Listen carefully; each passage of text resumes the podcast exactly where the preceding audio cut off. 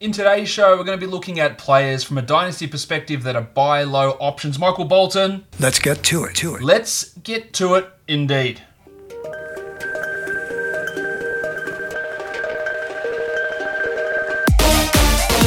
You are Locked On Fantasy Basketball, your daily fantasy basketball podcast, part of the Locked On Podcast Network, your team every day.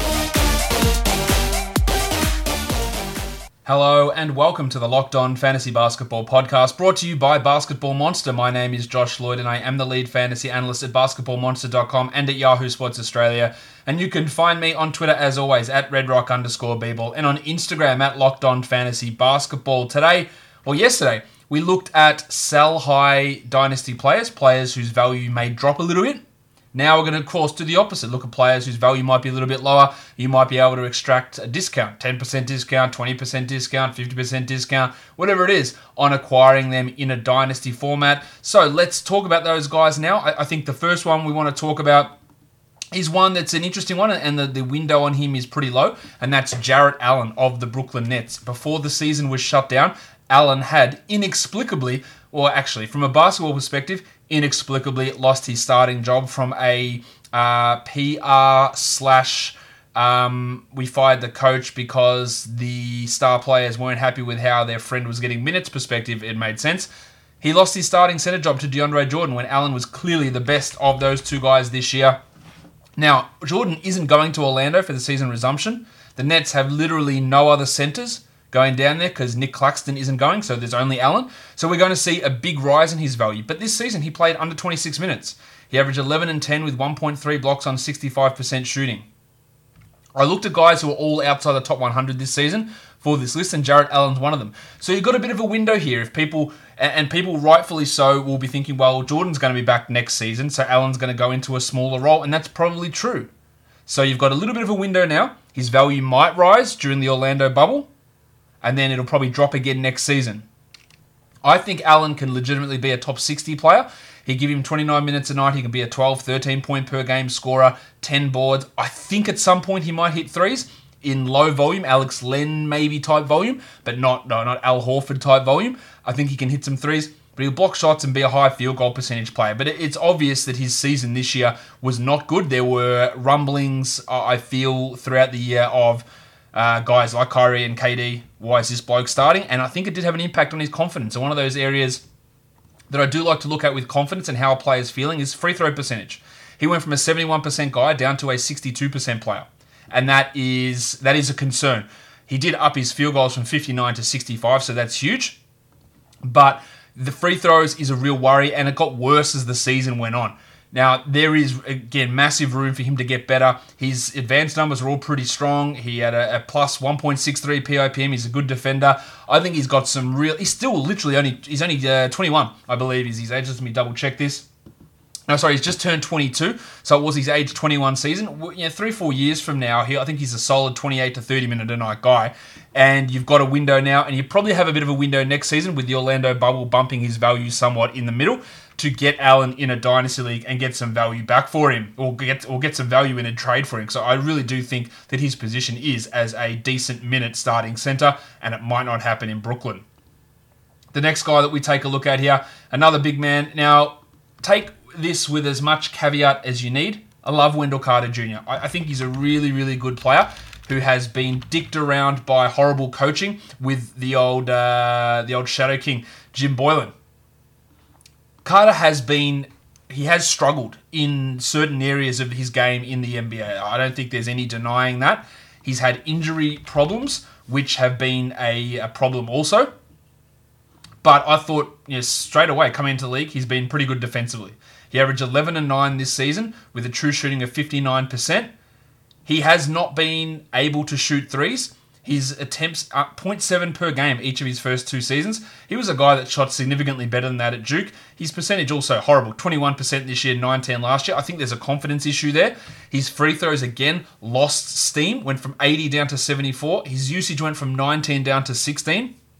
So it was a little bit of stagnation from Carter this season. He did play twenty-nine minutes, but I believe he is a 32, thirty-three minute a night centre who's got top fifty, if not top thirty upside as an Al Horford type of player.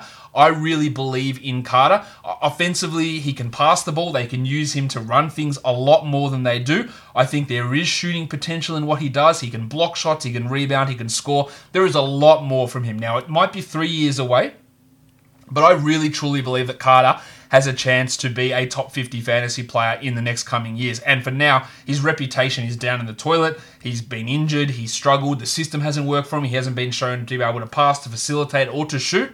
And I think he can do all of those things. But again, take that caveat. I love Wendell Carter. I think he's really, really good. A lot of people don't necessarily agree with my assessment of him. So you are taking a flyer, but what? How, how much lower can his value get? Starting center, outside the top one hundred, not great, injured. I think you can get him at an absolute bargain at this point for a guy that I think in three, four years' time we're talking about as a, at the least, fringe all-star, if not high-level all-star. I could be very wrong on this. I just think there's so much more there in Carter than uh, we've seen or we've been allowed to see because of the coaching and some of his own problems, no doubt. The injuries and the poor shooting is some of his. But I think confidence and scheme are massive issues, and I've really been impressed with how he's defended already, and that's also a... Um, It's also a huge sign to get it to rookie and second-year big man to come in and be as impressive as he was defensively. I think he's a huge feather in his cap. So Wendell Carter Junior is a guy that I am looking at as somewhat of a buy low player. If you want to buy low on car parts, rock auto dot com is the place to go. Why bother going into your local auto store, bricks and mortars type thing, where they can't possibly have all of the stock that you need? So many different makes and models of cars and trucks available now. They can't stock everything. They have to get on, they have to order it. They tell you it's going to be weeks before it comes in. Why don't you just order it yourself at rock auto dot com and save yourself some money in the process? They have everything from engine control modules and brake parts to tail lamps, motor oil, and even new carpet. Whether it's for your classic car or daily driver, get everything you need in a few easy clicks delivered directly to your door. When the rock auto dot com catalog is unique and remarkably easy to navigate. Quickly see all the parts available for your vehicle and choose the brands, specifications, and prices you prefer.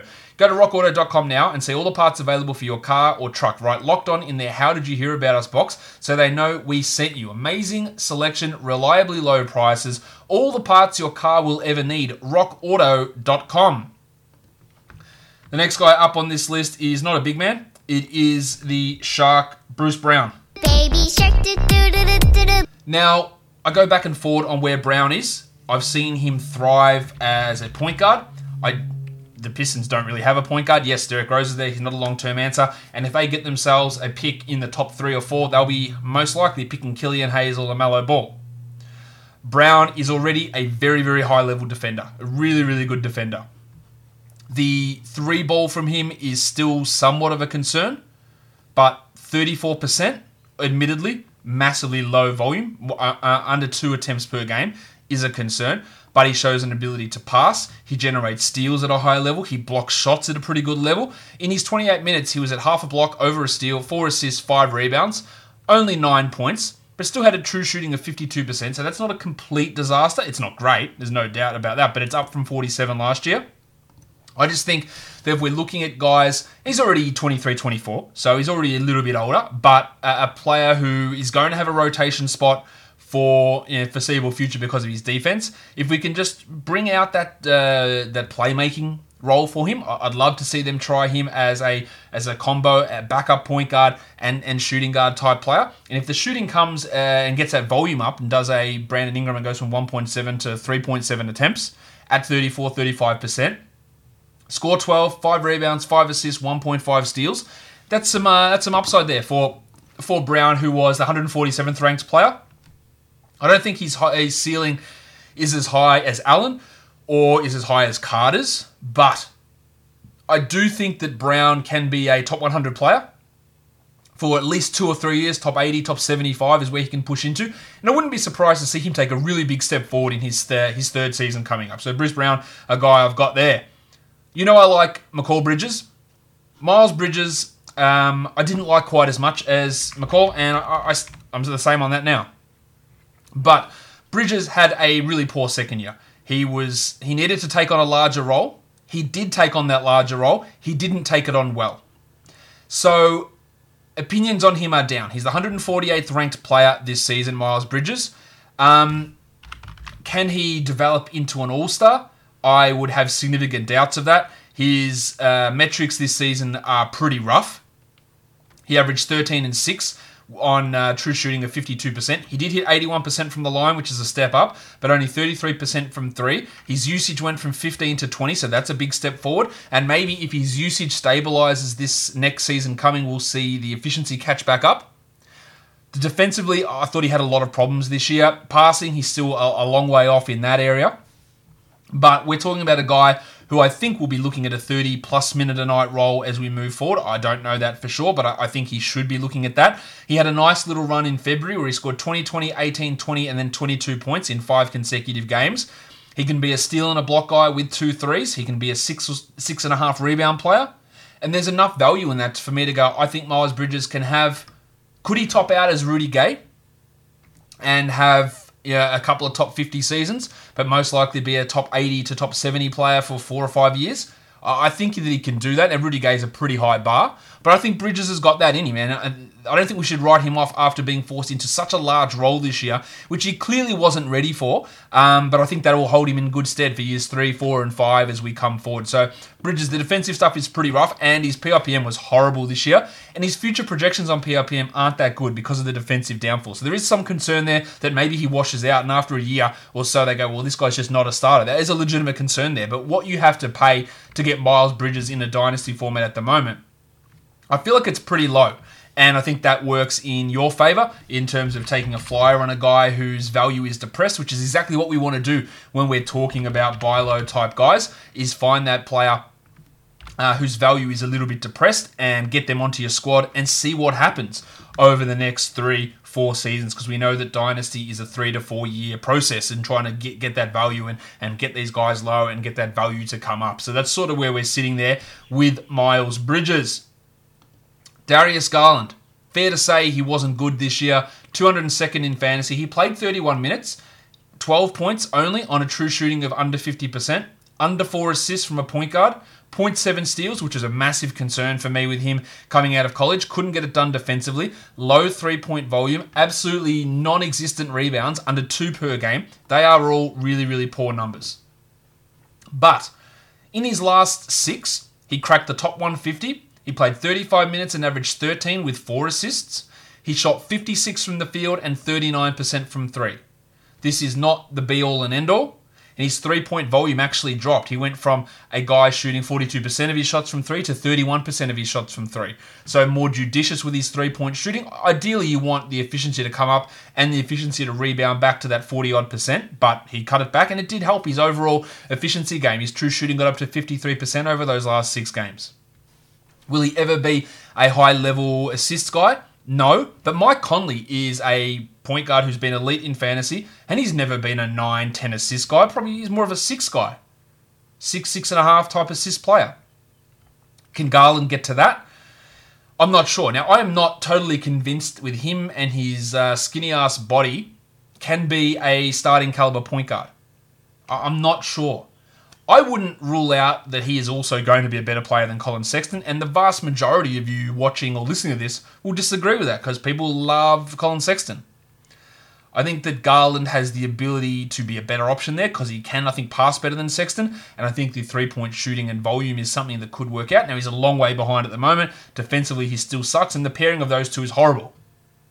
But we're not looking at what's going to happen next year. It's what's going to happen in the future, in three or four years' time, and where's Garland going to sit. And I think we should have some level of encouragement as to yeah, getting a bit of a step up. This is something I'm not investing a huge amount in, and I think he probably never has a top fifty fantasy season. But a three-year window as a top one hundred player, probably not next year, probably uh, twenty... Probably twenty-one, twenty-two is when we're looking at him to, to at least step up into that top one hundred zone, maybe even after that. And the Cavs could go with another guard this year. But Garland on the, another team would be very interesting to watch. The, the uh, development there in Cleveland isn't great at the moment. But I do think he's someone we at least need to pay some attention to as a really distressed asset. I don't think you need to give up a huge amount at this point with how poorly he looked. And with other people having the idea that Sexton's the guy they want to build around, Sexton and Kevin Porter in the backcourt, which I don't like as a backcourt at all. I'd, I'd, I like I like Sexton as a sixth man. I'd like to see if Garland and Porter could develop into starters, but that's just me. Again, I am uh, I just don't particularly love Sexton's game. I don't particularly love Garland's game either, but I do think that his value is a little bit suppressed at the moment, and that is absolutely worth uh, something worth uh, looking at and approaching and seeing what you can do in a dynasty format. The next guy I want to talk about is Zach Collins. Much like Jarrett Allen, I think we've got a bit of a small window here for the buy low uh, of Collins. Now, that window could extend because he's going to be back for Orlando.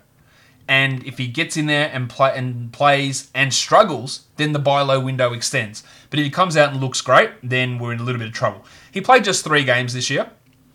twenty-nine minutes, nine and four. Didn't get a steal, blocked just two shots. He hit, uh, but he hit forty-three percent of his threes during that time. And I really do believe that Collins can be a guy who is a top one hundred player consistently. Defensively, I think he's okay. I think he's got a lot to come offensively in his shooting. I think he can be a pretty strong scorer and rebounder who, you know, hits threes, one and a half threes a game maybe, one and a half blocks, fourteen and nine in an ideal scenario. Whiteside probably won't there be there next season, so we'll see some backup centre minutes from Collins as well, which absolutely suits him perfectly. He is only twenty-two years of age. Um, so I think, again, people will be, well, oh, he was supposed to be a breakout this year. He was shit in the games he played, and then he got injured. And people will honestly hold the injury against him. He was a breakout. He was supposed to be a breakout, and he ended up being a bust. Yes, he played three games. So there is a discount built in there. Will he ever be a top fifty guy? Probably not. His permanent numbers at Gonzaga were unbelievable. They were through the roof. That was, of course, in limited minutes and coming off the bench. It hasn't all translated over. But an encouraging start to the shooting for this season. We just need more of the defensive stuff to come in and a little bit more in terms of usage. He was at thirteen percent. I think he should push to a seventeen, eighteen percent usage guy in years to come. And I think Collins has some real, still untapped potential. And this was going to be his opportunity as a starter for the first time to step forward. And unfortunately... Unfortunately, we didn't get to see that because of the injury. Would have loved to see a, a lot more from him. The next guy up is a guy that many of you are familiar with. And maybe he's not a buy low guy because people are familiar with him. But Terrence Davis is, although he looked really impressive in his time in Toronto, he only played eighteen minutes a game, sorry, seventeen minutes a game. He averaged eight points, but he shot forty-six percent from the field, including forty percent from three, on three and a half attempts per game. He got half a steal. He almost two assists per game. His uh, P I P M was really, really strong. His P I pre, P, P, try again P I P M projection is looking pretty strong moving forward. I thought he can hold his own uh, defensively. He only started two games. And again, this is grain of salt stuff. Two games as a starter, thirty-four minutes, twenty-two points, ten rebounds, three assists, four and a half threes on a true shooting of sixty-six percent. That is wildly good. He is not that good because that's a top twenty player. But I think Terrence Davis has a real chance, whether that's in Toronto or not, depending on what happens with VanVleet and Lowry and Powell as we move forward. This is probably three years away, but I think Davis is the guy that has a real chance to be a thirty-minute-a-night player and be a top fifty fantasy guy with assists, with scoring, with threes, with efficiency. And I think he can bring some steals into his game. He did only average one point one per thirty-six, which is not ideal. But I do, he averaged two point one per thirty-six in preseason, so there is some encouragement there. As an undrafted guy, he's a little bit maybe under the radar in a number of spots, so that's something that we can, I guess, look at and and have some hope or some faith that there is a bit of a... And again, it's it's not about getting him and someone goes, well, you give me a top seventy type guy back or a top three draft pick in a rookie draft. You go, well, okay, calm down. I'd rather lose out on Davis than overpay. And that's what it always is. It's never get this guy at all costs, because at all costs means, well, if I throw Giannis out there, that's not at all costs. That's not what I want.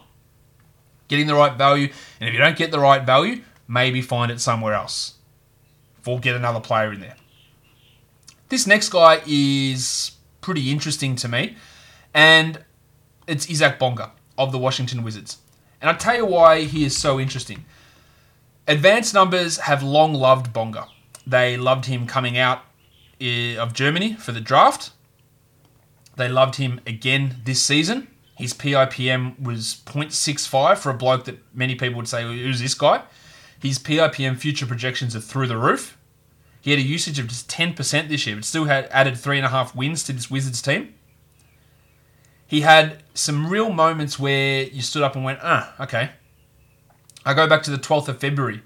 He played fourteen minutes. He had thirteen, five, and three. He hit three threes, had two steals and two blocks. He should have played a lot more than that. He did get injured at some point during that game, and that limited his playing time. But that is why all of these advanced numbers and statistical projections have always loved Bonga. He can pass, he can hit threes, he can get steals, he can block shots, he can do a whole lot. It hasn't happened everywhere. Or every, he's only averaged nine points per thirty-six this year. He averaged over two assists, one point three steals per thirty-six. He had a true shooting of sixty-three percent. That is massively encouraging, considering he had a true shooting of twenty-four percent last year. He started a bunch of games for the Wizards, forty-one of them in fact.